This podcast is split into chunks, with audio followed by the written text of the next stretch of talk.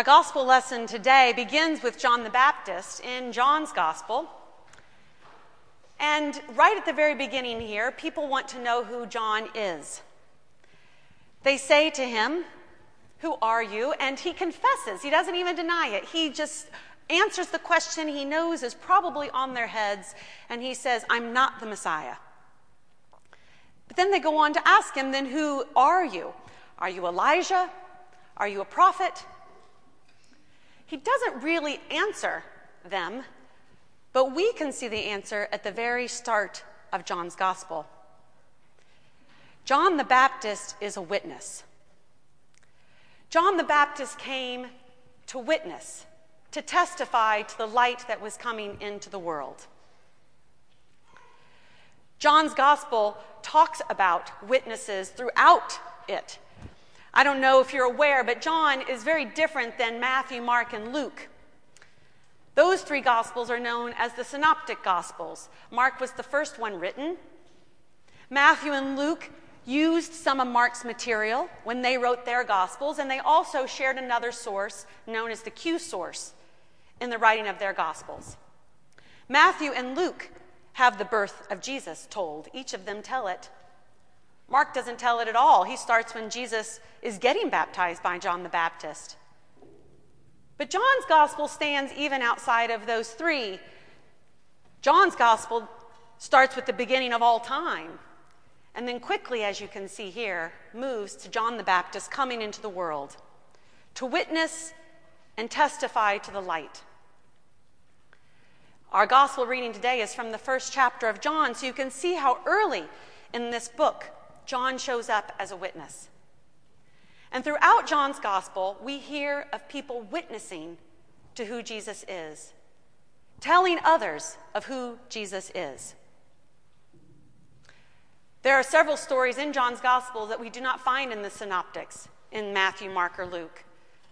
One of them is of Nicodemus, a Pharisee who comes to Jesus at night this is in the third chapter of John. And he says to Jesus, Rabbi, we know that you are a person of God because you couldn't do what you do unless you were. Do you hear Nicodemus's witnessing? He sees what Jesus is doing, and so he wants to ask Jesus some important questions. In the fourth chapter of John, we have another story that's not found in the Synoptic Gospels. That's the woman at the well, the Samaritan woman. She goes out to the well to draw water, as is the custom, and Jesus is there. And breaking several taboos, he engages her in conversation. She is a Samaritan, he is a Jew. So, even that is another reason they shouldn't be in conversation, but they are. And Jesus tells her about the living water, and she says, I really want that. And in their conversation, as they continue to talk, he talks to her about her personal life. He says, I know that you do not have a husband. You have had seven husbands, and the one that you have now is not your husband. From all of this, then, she leaves the well and she goes back home and she tells the people that she knows about Jesus. She wants them to come because she said, He can't be the Messiah, can he? That's her actual question. And so people come out with her to the well and they meet Jesus. And you hear by that fourth chapter, the end of that fourth chapter of John, that the people believed because of what she had told them. Another story in John's gospel talks about the power of witness, the raising of Lazarus from the dead. This is only told in John's gospel in the 11th chapter. You probably remember that Jesus gets word that Lazarus is very, very ill. He hears about this from his sisters, Martha and Mary. They send word to Jesus, who's about a three days' journey away from where they are. And they tell him to come quickly. But Jesus waits, he doesn't go. Only a few days later does he decide to set back out to Bethany.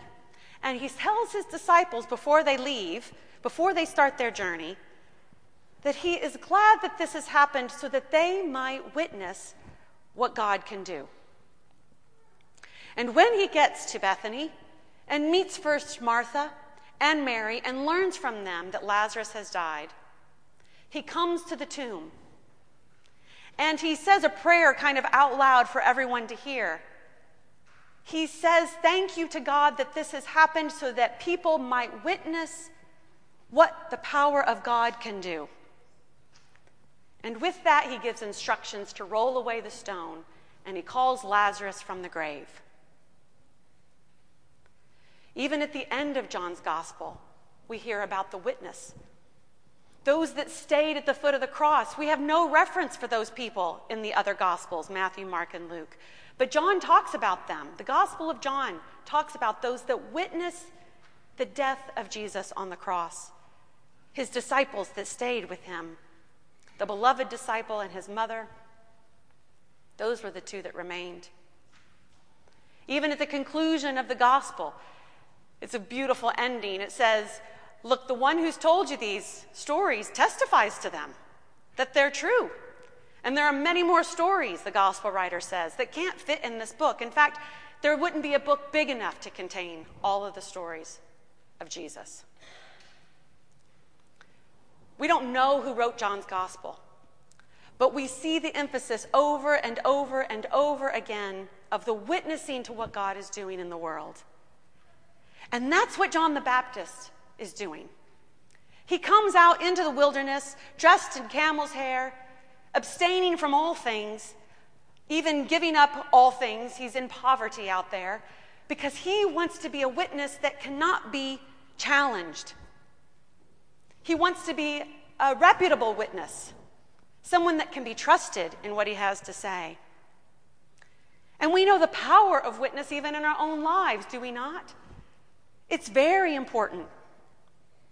When I'm doing a wedding ceremony, at the conclusion, the bride and groom come and they sign the book. There's a space for the bride, there's a space for the groom, and then there are two lines for the witnesses.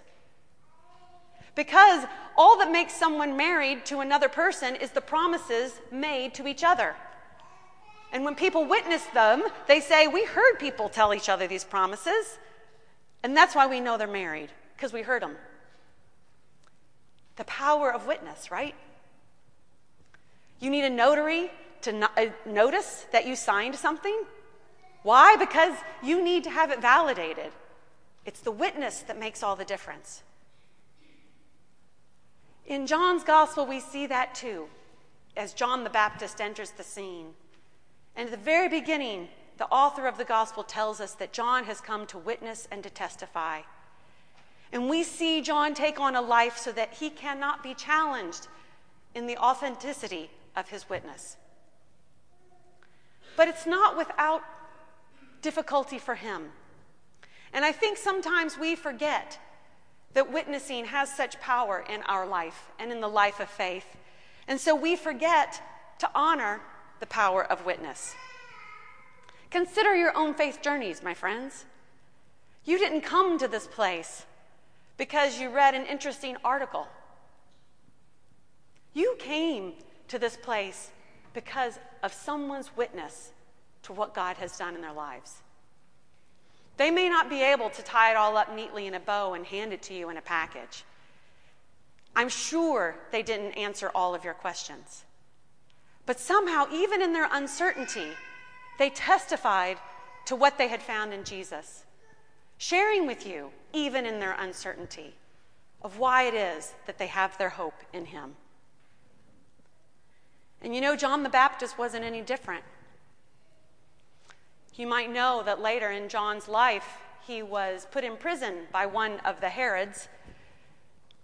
And from prison, he sends a note with his disciples to go to Jesus and to ask him this important question John says to his disciples, Ask Jesus, is he the one?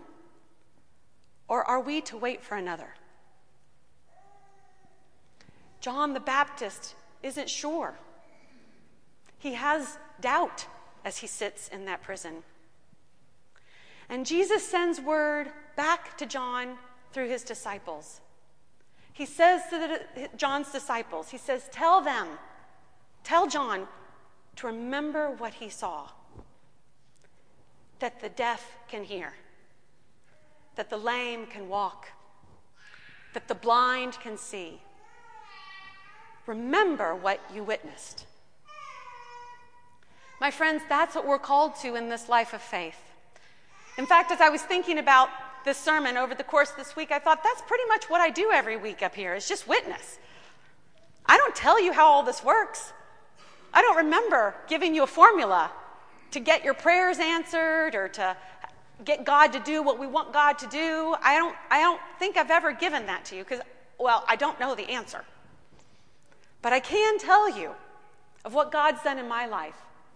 And I can tell you through the stories of Scripture of what God's done in other lives. And we can feel confident in the witnesses we have received. Think of the story even of Jesus' birth, which we'll hear enacted next Sunday at 10 a.m. All the people that witnessed Jesus' birth the shepherds, Mary, Joseph, the innkeeper, the wise men. Even Herod, in his rage, witnesses Jesus' birth in the actions he takes upon learning that a new king is born. We're called only to witness. We can say, I don't know how all this works, but I can tell you what I do with what's important to me.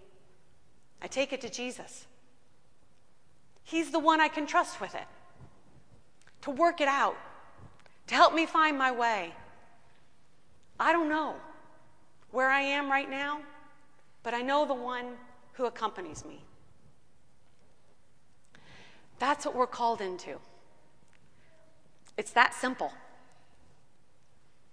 In a moment, I'm going to ask actually if the ushers and um, would you take the index cards, you all, and disperse them? Come now.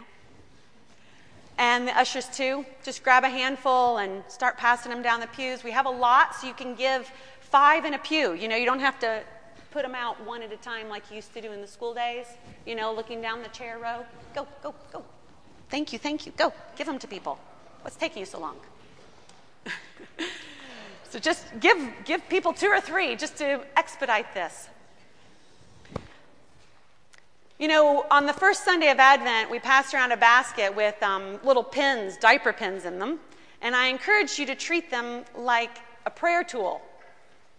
I invited you to not be too stuffy with language, and we could use a little pun here. This diaper pin we could use to remind us that we can pin our hopes on Jesus.